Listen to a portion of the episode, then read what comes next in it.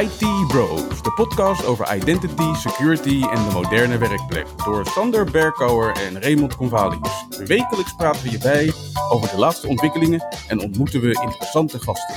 Volg onze podcast op Spotify of iTunes en stel je vragen op Twitter, ITBrosNL. Ik ben Raymond Convalius. En ik ben Sander Berkouwer. Welkom bij aflevering 18 van de IT Bros podcast. Met in deze aflevering het laatste nieuws, een gast, jawel jawel, evenementen en een nieuwe productiviteitstip van Raymond.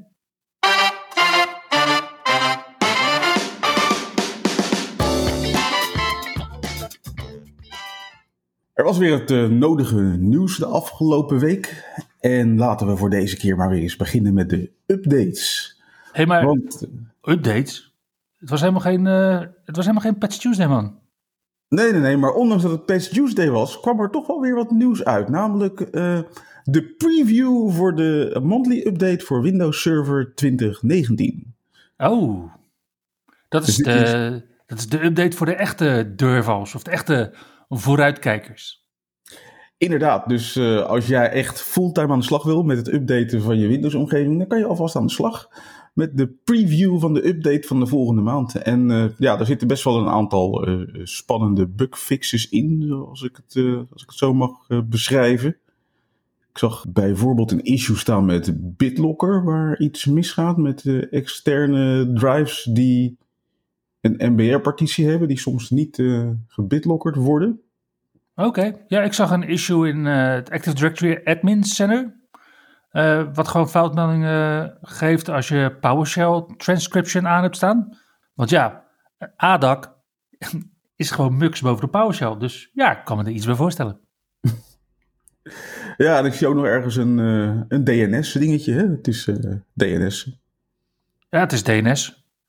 of een certificaat. Een update, dus uh, preview update voor degenen die alvast willen zien wat er volgende maand gaat veranderen in Windows Server 2019. Ja, en voor de duidelijkheid, dit zijn dus de verbeteringen die we volgende week langs zij zien meekomen met de update van Patch Tuesday. Dus ja, als jouw verantwoordelijkheid binnen een organisatie is om vooruit te kijken of om überhaupt te updaten, ja, dan zou dit best wel eens eh, interessante informatie kunnen zijn. De altijd hippe Active Directory, namelijk Azure Active Directory, heeft uh, ook vorige maand een aantal updates gekregen. We zien een hoop functies die nu generally available zijn. Dus we zien nu Conditional Access en Identity Protection voor Azure AD B2C. Dus voor al jouw eindklant doeleinden. Daar zien we ook de Next Generation B2C User Flows. Ik uh, voel toch weer een Star Trek thema komen. Oh, de guest restrictions uh, zijn nu generally available. En Microsoft heeft aangekondigd dat je nu inderdaad met Autodesk, bijvoorbeeld bekend van AutoCAD, dat je daar nu bij hun diensten ook met eenmalige aanmelding kunt gaan aanmelden. Nice. En in public preview zien we nu de Azure AD Verifiable Credentials, waar we het eerder met Matthijs over hadden. Ja, en uh, over die verifiable credentials, daar heeft uh, John Craddock ondanks alweer wat leuke dingetjes voor uitgebracht. Ja, als dat inderdaad je interesse heeft, dan kun je denk ik het best even beginnen met de opname van zijn webinar van alweer anderhalve week geleden. Waarin hij het een en ander uitlegt. John Craddock-style. dus dan weet je dat je het begrijpt. Inderdaad.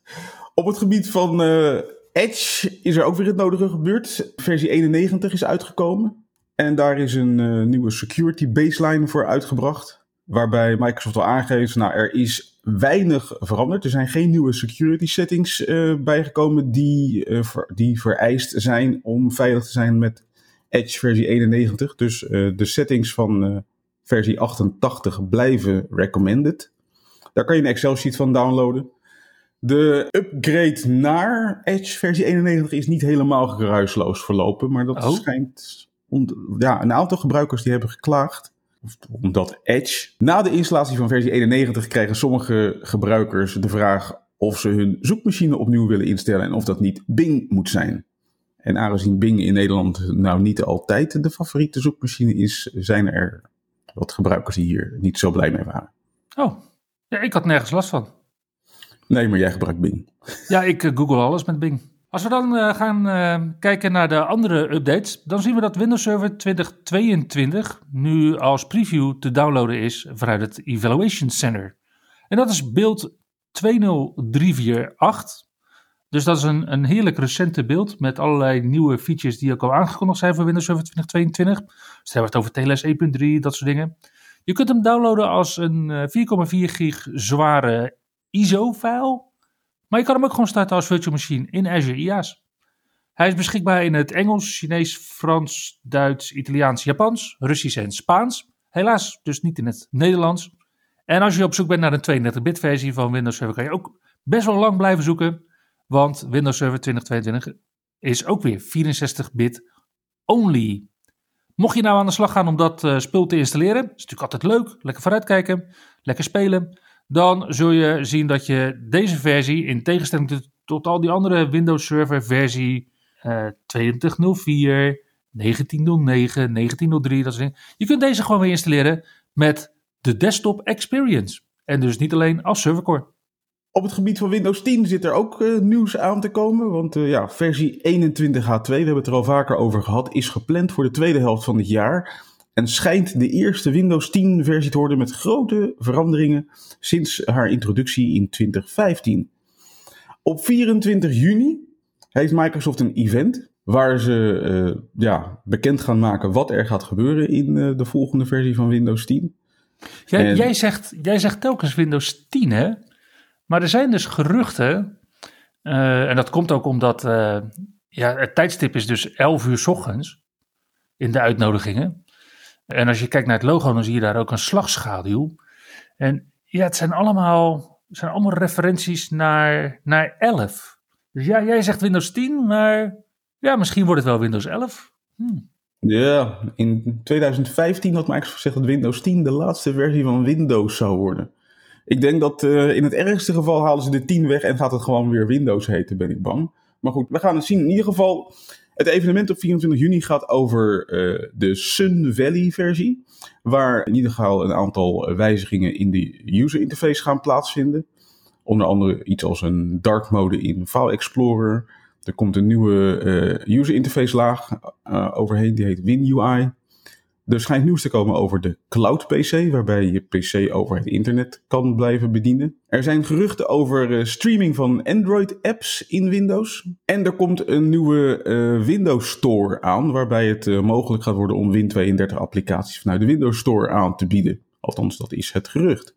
Wat mij opviel is dat volgens de geruchten Microsoft deze maand al deze Sun Valley-versie van Windows gewoon al opschrijft als klaar. Als Release to Manufacturers, als RTM. En dat de gewone sterveling uh, en zakelijke eindgebruiker natuurlijk pas in oktober deze versie voor zijn giegel krijgt. Als je het mij vraagt, is daar iets veranderd in de terminologie van Microsoft. RTM betekende vroeger wat volgens mij tegenwoordig GA heet. Dus dat het beschikbaar komt voor het grote publiek. En als ik dit zo lees, dan betekent RTM op dit moment dat het beschikbaar komt voor de Windows Insiders. Oh, dat zou kunnen. Wat we dan dus eigenlijk zouden kunnen stellen, is dat als je als IT Pro inderdaad vooruit wil kijken, dat je met de RTM aan de slag kan. In principe, ding is RTM, dus ja, weet je, zoveel zal er niet fout aan zijn. En dat je dus inderdaad alvast kunt testen op sommige plekken in je organisatie hoe die Windows-versie zich gaat gedragen. Ja, en dan wacht je op uh, GA en dat is het moment waarop je grootschalig los kan gaan. Ja, ja en als je dat voor hebt bereid, dan kun je inderdaad ook uh, redelijk snel los. En dan kun je dus inderdaad van zo'n versie weer een flink aantal maanden genieten. Zeker weten. Microsoft heeft afgelopen week ook een nieuwe versie uitgebracht van de Cybersecurity Reference Architectures. Lead architect Mark Simons heeft een, uh, een bundel van uh, architecturen uh, gereleased. Waarin hij onder andere de integratie van Microsoft 365 Cloud Services beschrijft met third-party platformen als ServiceNow, AWS van uh, Amazon en het Google Cloud Platform. De technische diagrammen gaan onder andere over uh, de Microsoft Cybersecurity capabilities en hoe die integreren, Zero Trust User Access, Security Operations, de Operational Technology, dus voor de IoT devices, multi-cloud en cross-platform capabilities. Al met al uh, zeer interessante stof voor wie dieper wil duiken in uh, de architectuurprincipes rond uh, Microsoft en cloud. En zeker een aanrader. Deze man die steekt echt heel veel tijd in zijn architectuurdiagrammen. Ja, dit zijn superdiagrammen. Als je aan de slag wil met bijvoorbeeld Zero Trust. In ander nieuws zagen we dat Norton een Ethereum miner toevoegt aan zijn antivirus suite. Ik, ik vind dat wel een hele rare move. Ja, met zo'n uh, antivirus suite heb je geen virus meer nodig als je het mij vraagt. ja, en misschien is dat wel wat, uh, wat Norton zag. Dat ze zagen dat mensen allemaal obscure miners uh, downloaden. En dat ze dachten van, nou weet je wel, laten we ze voor zijn. Ja, ja goed. in ieder geval, het is, het is, is een, een, een, discutabele move die onder de, de techneuten ook, wel, ook alweer de nodige discussie oplevert. Want de vraag is, levert het minen in dit geval meer op dan het kost? Zou zomaar kunnen. Ik denk dat het voor Ethereum nog wel meevalt. Ik denk niet dat je dit inderdaad voor Bitcoin moet gaan doen. Nee, nee oké, dat, dat, lijkt me absoluut geen, geen aanrader. Maar goed, in ieder geval een uh, bijzondere move van uh, Norton. En ik ben benieuwd of ze hiermee hun businessmodel een nieuw leven in kunnen blazen. Op het gebied van echte security, om het even zo te zeggen, zie je dat mm Have I Been Pwned een uh, bijzondere move heeft gemaakt. Uh, deze uh, ja, inmiddels toch wel wereldberoemde website van onze collega MVP Troy Hunt. Krijgt tegenwoordig bijna 1 miljard requests per maand van mensen die willen uitvinden of hun wachtwoord is gelekt. Deze site krijgt informatie aangeleverd dus over gelekte wachtwoorden vanuit steeds meer instanties en ook landen. Ik zie dat Troy de laatste maanden regelmatig uh, samenwerkingsverbanden aankondigt met allerlei overheden die dus nu ook hun informatie aanleveren over uh, gelekte wachtwoorden. Ja, die informatie die bestaat dus uit uh, gebruikersnamen, wat op het internet natuurlijk altijd je e-mailadres zo'n beetje is. Ook uit wachtwoorden. En die wachtwoorden die zijn natuurlijk niet clear maar die worden als SHA-1 en anti-lam hashes gedeeld. En op de website van Troy kun je dus zowel je e-mailadres checken als zeg maar je wachtwoord. En op het moment dat je je wachtwoord invult, dan wordt daar ook zo'n hash van gemaakt. En die hash die wordt vergeleken. Een beetje zoals Edge dat ook vergelijkt. Ja, en die wachtwoorden die worden dus nu sinds kort ook aangeleverd door de FBI.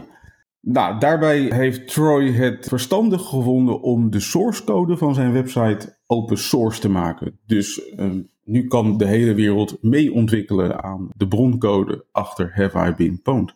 Ja, en als je Troy Hunt al een tijdje volgt op Twitter, dan zie je ook dat hij af en toe wel worstelt met bepaalde aspecten van zijn uh, websites. En dat je dus al een beetje weet waar hij mee bezig is, bezig was. Maar het is inderdaad wel heel mooi om nu te zien dat die .NET website, die Troy inderdaad op Azure host, dat je die nu inderdaad ook bijvoorbeeld binnen je eigen muren zou kunnen hosten als je dat zou willen. Absoluut interessante ontwikkelingen rond deze uh, ja, toch wel heel belangrijke site voor, uh, voor het internet inmiddels. Ja, helaas nodig. Ja, absoluut. Dat zie je ook als je kijkt naar uh, de security incidenten die er plaatsvinden. De afgelopen week moest de Swedish Health Agency zijn SMINET downbrengen. Dan zou je denken van wat is SMINET? Nou ja, SMINET is, het, is de database die vergelijkbaar is met wat de GGD hierbij houdt om de corona-infecties in te registreren. Die database in Zweden moest dus preventief down worden gebracht, omdat er aanwijzingen waren dat er gehackt werd. De onderzoeken zijn nog gaande, maar men is daar wel extra voorzichtig. Want twee jaar geleden was de Swedish Healthcare Guide Service het slachtoffer van een hack. En ik denk dat men zeker in deze periode niet zit te wachten op een groot incident op dit gebied. Nee, dat, dat denk ik ook niet. En als we dan inderdaad kijken naar andere ransomware aanvallen dan zien we dat er waarschijnlijk meer dan 147.000 mensen hun persoonlijke informatie gecompromitteerd hebben gekregen in de cyberattack op Scripps Health. Daarbij zijn identiteitsgegevens uh, gestolen en het is nog onbekend uh, wat nog meer. Hun systemen gingen per 1 mei down en nu zo'n beetje komen sommige interne systemen wel weer terug voor bijvoorbeeld mail en payroll en ook niet onbelangrijk emergency response. Ja, het is toch wel ontnuchterend om te zien hoeveel van onze samenleving inderdaad afhankelijk is van IT. En als daar inderdaad dingen uitvallen. En de snelheid nu waarop dat soort uitval elkaar opvolgt. Want ik geloof dat Troy Hunt op een gegeven moment zei van ja, we zien nu twee, twee datalekken per dag. En ik denk dat dat aantal nu al wel flink hoger ligt. Ja, dat uh, stijgt alleen maar. En ik denk dat we daar uh, komende week met onze volgende gasten ook uitgebreid over gaan hebben. Mm -hmm. En 147.000 mensen, dat is natuurlijk een onnoemelijk aantal. En als we het over onnoemelijke aantallen hebben, dan denk ik dat 1,8 miljard ook nog wel een aardig uh, aantal is. En dat is namelijk het aantal dollars, dat is natuurlijk niet vergelijkbaar met euro's, maar toch, wat is neergelegd afgelopen week voor de overname van Stack Overflow. In principe niet een heel ja, nieuwswaardig dingetje misschien, want het ging van de ene investeringsmaatschappij naar de andere investeringsmaatschappij. Maar toch, het blijkt dat daar behoorlijk wat geld in omgaat in het helpen van IT-pro's. Tja, dus kan je maar zien 1,8 miljard voor een website waar, je, waar IT-pro's of, uh, ja, waar IT-pro's en developers elkaar helpen. Het valt denk ik aardig in lijn inderdaad ook met het bedrag wat, uh, wat Microsoft in de tijd voor GitHub heeft neergeteld. Ja, zeker.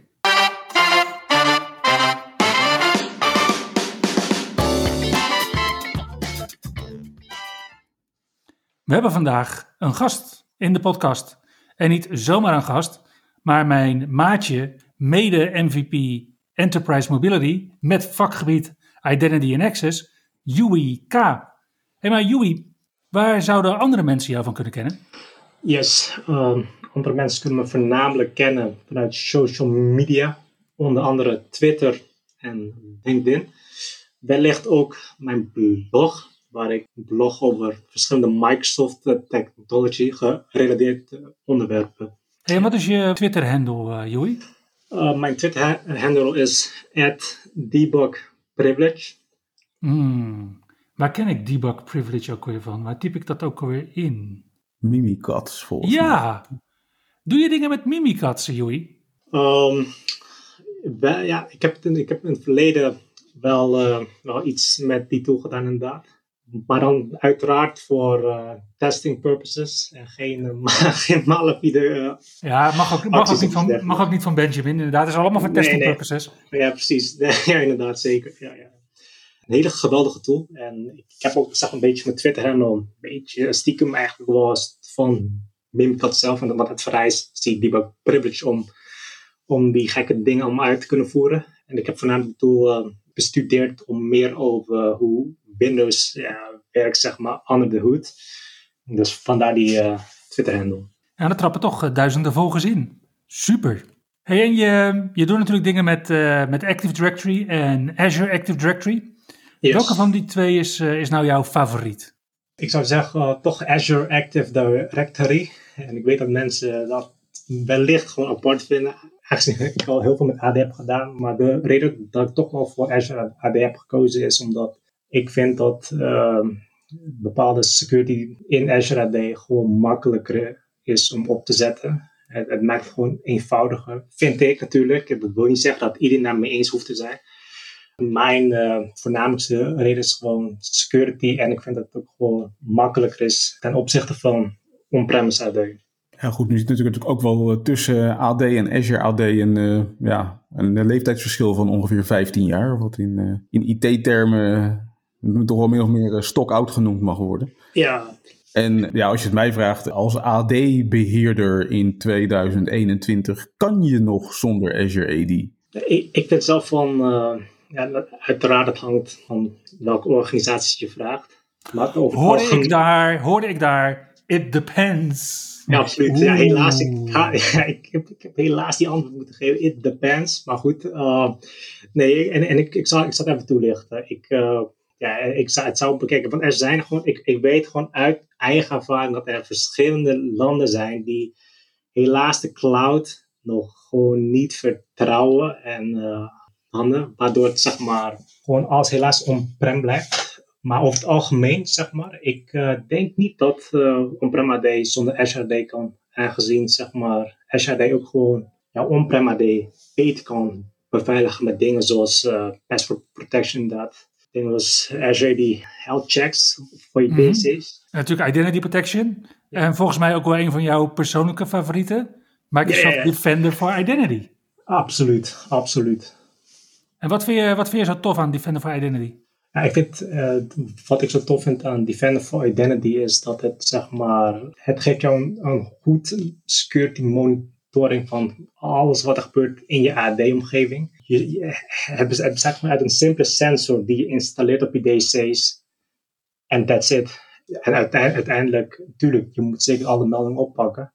Maar ik, ik vind het gewoon een geweldig product. Aangezien zeg maar voor heel veel geavanceerde aanvallen, wat gewoon bijna zo moeilijk is te filteren uit event logs. Defender for Identity maakt gebruik van zowel netwerkverkeer als Windows event logs. En het correleert het samen met elkaar. En dat maakt het dan zo, uh, zo echt geweldig product om al die uh, golden ticket aanvallen te detecteren. Ja, ja, ja. ja, want je kunt in Defender for Identity natuurlijk op jacht gaan. Je kunt hunten. Ja, absoluut. Heb je daar nog tips voor mensen voor? Ja, uh, ja, absoluut zeker waar. En, uh, en voor, voor, iedereen die Defender for Identity gebruikt, Defender for Identity geeft je de mogelijkheid ook om zeker te kijken naar dingen zoals advanced hunting. En dat is een feature in Microsoft 365 Defender. Dus als je naar security.microsoft.com gaat, je gaat naar advanced hunting, dan zie je verschillende tabellen. En in die tabellen kun je ja, eigenlijk in principe gewoon data gaan queryen dat gebaseerd is op for Identity. Dus denk maar aan alle Kerberos tickets die zijn opgevraagd. Of je bent benieuwd naar welke, eh, welke gebruiker is toegevoegd aan een AD-groep. Dat kun je ook allemaal gewoon in advanced hunting terugvinden. Dus, uh, dus mijn advies zou zijn uh, voor de mensen die uh, bepaalde use cases hebben, die bijvoorbeeld niet hun AD-groep monitoren of die heel benieuwd zijn naar alle Kerberos tickets die zijn opgevraagd. kijk, kijk zeker naar advanced hunting, want het, het geeft zeker, zeker de mogelijkheid om custom detection rules aan te maken. En uiteraard, en om de traditionele hunting operations uit te voeren. Het wordt een, uh, wordt een dure podcast zo voor uh, alle IT-pro's die luisteren. Want Defender for Identity hangt natuurlijk wel aan de duurste licenties vast. Ja. Er is vast ook wel een manier om dat goedkoper te doen. Ja, absoluut. Kijk, en mijn advies zou zijn is voor organisaties die helaas geen E5 kunnen, kunnen krijgen wegens kosten, is uiteraard ook zeker iets wat heet de Microsoft Monitoring Agent. En dat geeft je ook, ook een mogelijkheid om uh, logs te verzamelen van je domain controllers. Om vervolgens die logs door te gaan, ja, door te gaan duwen naar jouw log analytic workspace. Uiteraard, uh, Defend for Identity is wat geavanceerder. Maar als jij gewoon zicht wil hebben in alle eventlogs en je wilt het centraal ergens hebben staan, tenminste, dan is een Microsoft Monitoring Agent met uiteraard een log analytic workspace ook een optie. Ja, ik ben zelf uh, van mening dat iedere organisatie zijn logs, in ieder geval zijn Active Directory logs, voor zover mogelijk uh, offsite zou moeten bewaren, of in ieder geval op immutable storage zou moeten bewaren, zodat als er bijvoorbeeld een ransomware aanval plaatsvindt, dat ze in ieder geval altijd toegang hebben tot de logs. Ik denk dat dat misschien zelfs nog wel het meest belangrijke is voor organisaties tijdens dat soort aanvallen. Zie jij nog andere aandachtspunten waar bedrijven of CISO's onder onze luisteraars rekening mee zouden kunnen houden? Ja, ja absoluut, zeker waar. En ik ben het absoluut eens dat de logs een van de belangrijkste componenten te zijn. Aangezien je toch wel wat leren van wat er precies is gebeurd tijdens de aanval. Andere aandachtsgebieden vanuit mijn kant zouden zijn. Probeer toch wel gewoon een separaat account te hebben voor je beheertaken. En, en, en uit, uit, uiteraard ook een Privileged Access Workstation om daar je, specifieke taken uit te voeren. En mijn favoriete is uh, Microsoft Labs. Uh, uiteraard, het is niet perfect. Maar het zorgt er wel voor dat je, je local admin password toch wordt, uh, ja, automatisch wordt gewijzigd door AD zelf. En ja, en ja, zeker, in 2021 zien we nog steeds dat er zijn helaas organisaties die nog steeds hetzelfde wacht hebben voor hun RIT 500 account. Oftewel de local admin account op elke Windows machine. Ja. En helaas ook nog steeds organisaties waarbij elke werknemer local admin is op ja. een website. Ja, absoluut. Ja. Ja, twee dilemma's. eh, Waarbij eh, denk ik ook een belangrijk dilemma is van Labs, is dat het nog steeds eh, ja, gebaseerd is op on-prem Active Directory en niet geschikt is voor de moderne Ja, cloud. precies. Ik heb wel gehoord dat ze daar wel aan werken, zeg maar. En Cloud Labs. Dus, ja, ik heb het ook gehoord. Ja, ja. Hey, als we het toch hebben over, over ransomware aanvallen. Ja. Welke ontwikkelingen zie jij in de wereld van ransomware? En hoe zouden IT-pro's daar, zich daar nog beter tegen kunnen wapenen? Ja, dat is een hele, goede vraag. Ik, ik begin eens met ontwikkelingen. De ontwikkeling is gewoon heel simpel gezegd dat het niet alleen om het versleutelen van je netwerk gaat.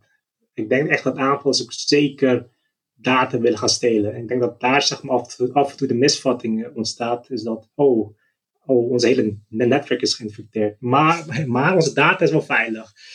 Uh, ik denk dat dat helaas, helaas niet klopt. En dat, uh, dat mensen dat gewoon moeten beseffen dat als jij een ransomware aanval hebt, dan heb je eigenlijk ook gewoon een, heb je eigenlijk in principe gewoon een datalek. Dus die ontwikkeling vaak. Dat, althans niet per se, want, eh, eh, ik weet zeker dat dat al, jaren gebeurt. Maar goed, nu wordt het pas uiteindelijk een klein beetje aangegeven. Oh, aanvals kunnen ook data exfiltreren. Maar, ja. maar goed, eh, nu weer over de maatregelen die organisaties kunnen nemen. En het begint toch wel weer helaas bij de basismaatregelen. Zoals het, uh, wat ik ook al eerder zei.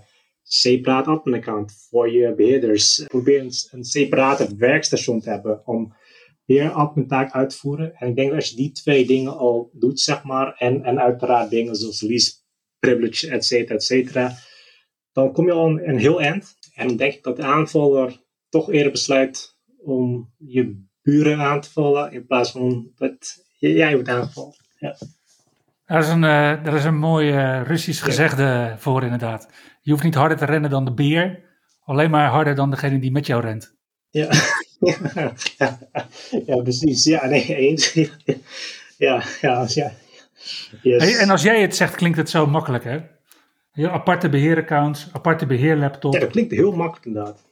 Maar zo makkelijk is het volgens mij niet. Absoluut niet. En, en, ik, en de reden dat ik dat weet is omdat ik het uh, helaas heb ervaren. Ik weet gewoon hoe moeilijk het is om een organisatie, zeg maar, die uh, gewoon beheerders die het werk al twintig jaar doen en en ja, maar ik doe het al twintig jaar en, en bekende, de bekende gezegd, uh, if it ain't broke, don't fix it. En ik denk, ik denk echt, uiteindelijk, echt, ik denk echt met die instelling in 2021, ja, dat gaat hem gewoon helaas niet worden, denk ik. En ik hoop dat de mensen die dit luisteren ook gewoon meteen aan de slag gaan bij het beginnen van een separaat admin account. En kijken naar een separate werkstation om beertaak uit te voeren. Ja, we hebben duidelijk te maken met een uh, sterk veranderende wereld.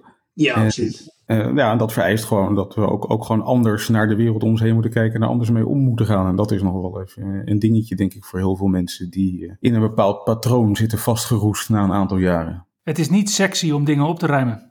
Nee. Nee, het nee. is niet sexy om de, om de basismaatregelen te treffen. Nee. En als we gaan kijken naar, naar informatiebeveiligingsevenementen, ja, daar leer je ook niet hoe je de basis moet doen. Zijn er trouwens nog uh, evenementen waar jij naar uitkijkt, uh, Joey, het komende jaar? Ja, uh, jazeker. Ik kijk echt uit naar voornamelijk de, de hackers-gerelateerde conferenties. Dus denk maar gelijk aan dingen zoals DEFCON en Hackett inderdaad. Ja, dus dat staat op mijn agenda voor dit jaar. Nou, dan zetten wij ze ook gelijk bij ons op de agenda. Zodat we inderdaad de IT-pro's die luisteren ook gelijk daarvan op de hoogte kunnen brengen. Helemaal top. We hadden het over uh, ransomware en, yes. uh, en hoe ransomware zeg maar verandert en, en steeds meer ook gericht is op het, het, het stelen van data. Nu zie je twee dingen gebeuren. We hebben de afgelopen weken hebben het vaak gehad over de ransomware aanvallen en dan organisaties die na een, een ransomware aanval vrij overtuigd melden dat er geen data uh, gestolen is bij de geslaagde aanval. ja. Een mededeling waarbij uh, Sander en ik uh, wekelijks onze wenkbrauwen fronsen. ja, ze gaan steeds hoger, die wenkbrauwen. Vervolgens zie je het dilemma van wat doe je na een ransomware aanval? Ga je, ga je betalen of pak je de schade? En, en ook dat is een, een, een ongoing discussie waar we met z'n allen volgens mij nog niet echt uit zijn. Heb jij een mening over het betalen aan de criminelen? Ja, absoluut. En, uh, en ik denk, zeg maar, ondanks dat heel veel mensen zeggen dat, dat het gewoon slecht is, en ik begrijp het echt zeker, uh, aangezien je dan toch wel gewoon criminelen blijft steunen als je betaalt. Maar goed, uiteindelijk moet business wel gewoon blijven draaien. En dat is zeg maar, denk ik, een van de meest voorkomende redenen uh, waarom organisaties toch betalen. En ik kan het aan één kant wel begrijpen. Maar goed, als je vanuit de andere kant kijkt. Stel als een organisatie, zeg maar, de zogeheten greenfield approach moet gaan nemen. Dus denk maar alles opnieuw gaan herbouwen. Het kost ook zoveel werk. Dat gaat hem gewoon niet worden, denk ik. En dat is zeg maar de reden dat ik aan één kant wel kan begrijpen waarom organisaties toch kiezen om te betalen. Ja, alleen dan heb je betaald en dan moet je wel zorgen dat je daarna de deuren sluit, zeg maar, waardoor de, ja. de, de hackers zijn binnengekomen. Ja, dat is waarom je inderdaad je logs uh, wilt gaan doorpluizen. Ja, ja, want voordat je het weet uh, ben je gewoon weer de klos. Ook dat hebben we al gezien. Ja, ja. precies. Hey, en, uh, een, een andere gewetensvraag, Joey. Ja, tuurlijk. Er zijn mensen die geen andere IT-pro's aannemen als ze bij een organisatie hebben gewerkt waar ransomware heeft plaatsgevonden. Want dan hebben ze zoiets van, ja, dat zijn gewoon slechte IT-pro's. En er zijn er andere mensen die zeggen van, hey, je moet juist die IT-pro's hebben, want die weten hoe met die situatie om te gaan. En zij zijn jou gewoon voor geweest, want elke organisatie is een keer aan de beurt. In welk, in welk kamp zit jij? Ja, nee, ik, ik, weet precies waar je het over hebt. En ik heb zeker het artikel ook gelezen. Uh, ja, maar goed. Uh, nee, ik, ik denk echt dat zulke mensen die al een ransomware aanval hebben meegemaakt, dat die mensen zo van zoveel waarde kunnen zijn voor elke organisatie. Uh, waarom?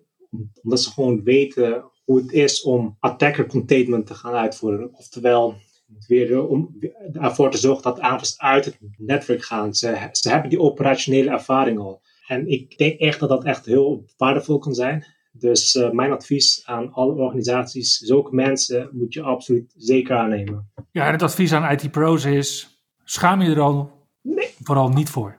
Absoluut. If it doesn't kill you, it makes you stronger. En dat geldt denk ik zeker voor als je een keer een ransomware attack hebt meegemaakt. Ja, zeker, ja, zeker. Ik heb, ook, en ik heb ook heel veel respect voor zulke mensen die... Uh, want uh, ik, ja, ik zou niet heel goed kunnen gaan slapen, denk ik, als ik een, als ik een ransomware aanval moet gaan oplossen. Ja, of als je ineens uh, op stel en sprong het vliegtuig moet pakken vanuit Londen naar Ghana. Ja, om inderdaad een harde schijf op te halen van een domain controller. Ja, ja, precies. Of ineens in drie kwartier je hele netwerkomgeving op zwart ziet gaan. Uh, ja. Terwijl je net een fles wijn naar binnen hebt gehakt. Ja, precies. je zal altijd zien dat het dat soort dingen zijn. Ja, ja, nee, het zijn, ze zijn niet te benijden. Yes. Absoluut niet. Joey, jij gaat binnenkort naar uh, onder andere de hackersconferenties. We zouden graag van je horen uh, wat jij daar hebt opgestoken. Want okay. ik weet wel zeker dat uh, gezien de ontwikkelingen daar een, een, hoop interessant nieuws voorbij gaat komen. Wij gaan zo meteen naar de, de agenda voor de komende weken. En na een van de events die je net hebt genoemd, je noemde volgens mij Black Hat en... Defcon. Ja, B-sides inderdaad ook, ja. We zien je graag terug na die conferenties om nog eens even na te praten over de huidige stand van zaken en uh, ja, hoe we daar als IT-pro's het beste mee om kunnen gaan. Lijkt me zeker leuk. Ja, tot dan. Yes. Dankjewel en uh, tot ziens. Yes.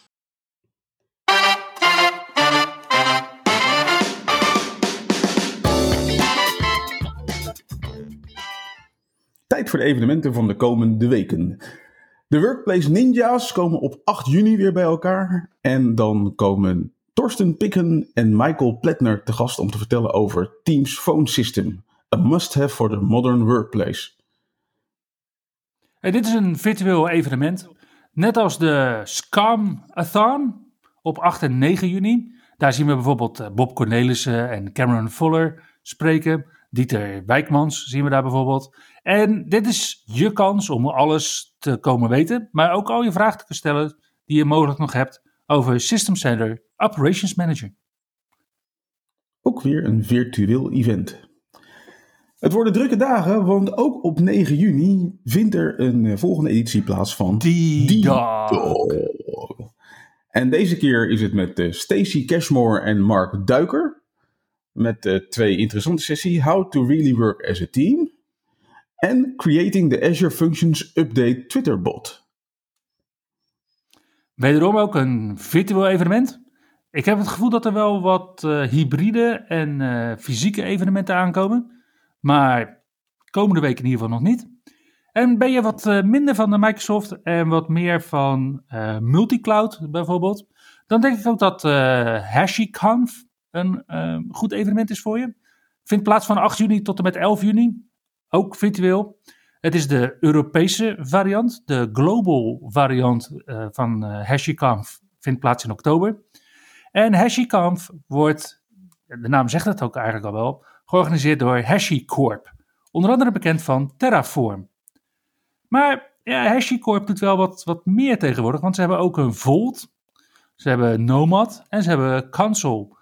Het zijn allemaal multi-cloud oplossingen voor nou, respectievelijk dan uh, een stukje beveiliging en een stukje netwerk.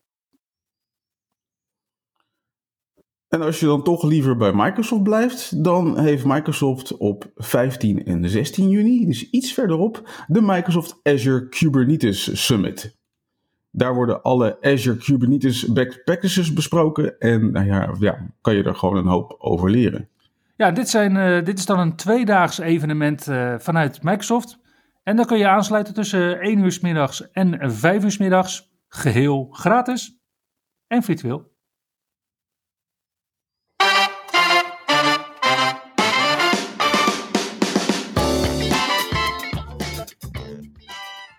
Hey Ray, normaal zou ik je vragen wat is de productiviteitstip van deze week? Maar ja, vorige week hadden we er geen. Hebben we deze week een productiviteitstip? Ja, we hebben deze week een productiviteitstip. En de tip van deze week gaat over het maken van screenshots met Edge. Nu zou je misschien denken van, nou, daar heb je toch al eens eerder over gehad. Nou, ik heb het inderdaad gehad over het maken van screenshots in Windows. Met uh, Windows Shift S. Edge, Windows Shift S. Een soortgelijke functionaliteit zit ook in Edge. En waarom zou je dan die in Edge gebruiken? Nou ja, in Edge heb je uh, Ctrl-Shift-S als toetscombinatie. En met Ctrl-Shift-S kan je dus inderdaad, net zoals met Windows-Shift-S, een screenshot maken van een deel van je scherm in de browser. Maar je kan ook een screenshot maken van de complete pagina. En dat is wel weer handig wanneer de pagina langer is dan je scherm. Want dan kan je toch een screenshot maken van alles wat er op een specifieke webpagina uh, zich afspeelt. Ja, superhandig. En net zoals met Windows Shift S kan je na de screenshot opname kan je, uh, deze bewerken en vervolgens gebruiken voor je mail of documentatie. Want, dus, want beste IT-pro's, jullie doen toch wel een documentatie? Ik hoop van wel.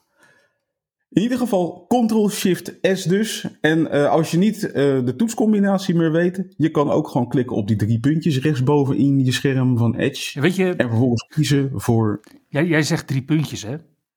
Maar weet je hoe uh, user interface fanatici dat noemen?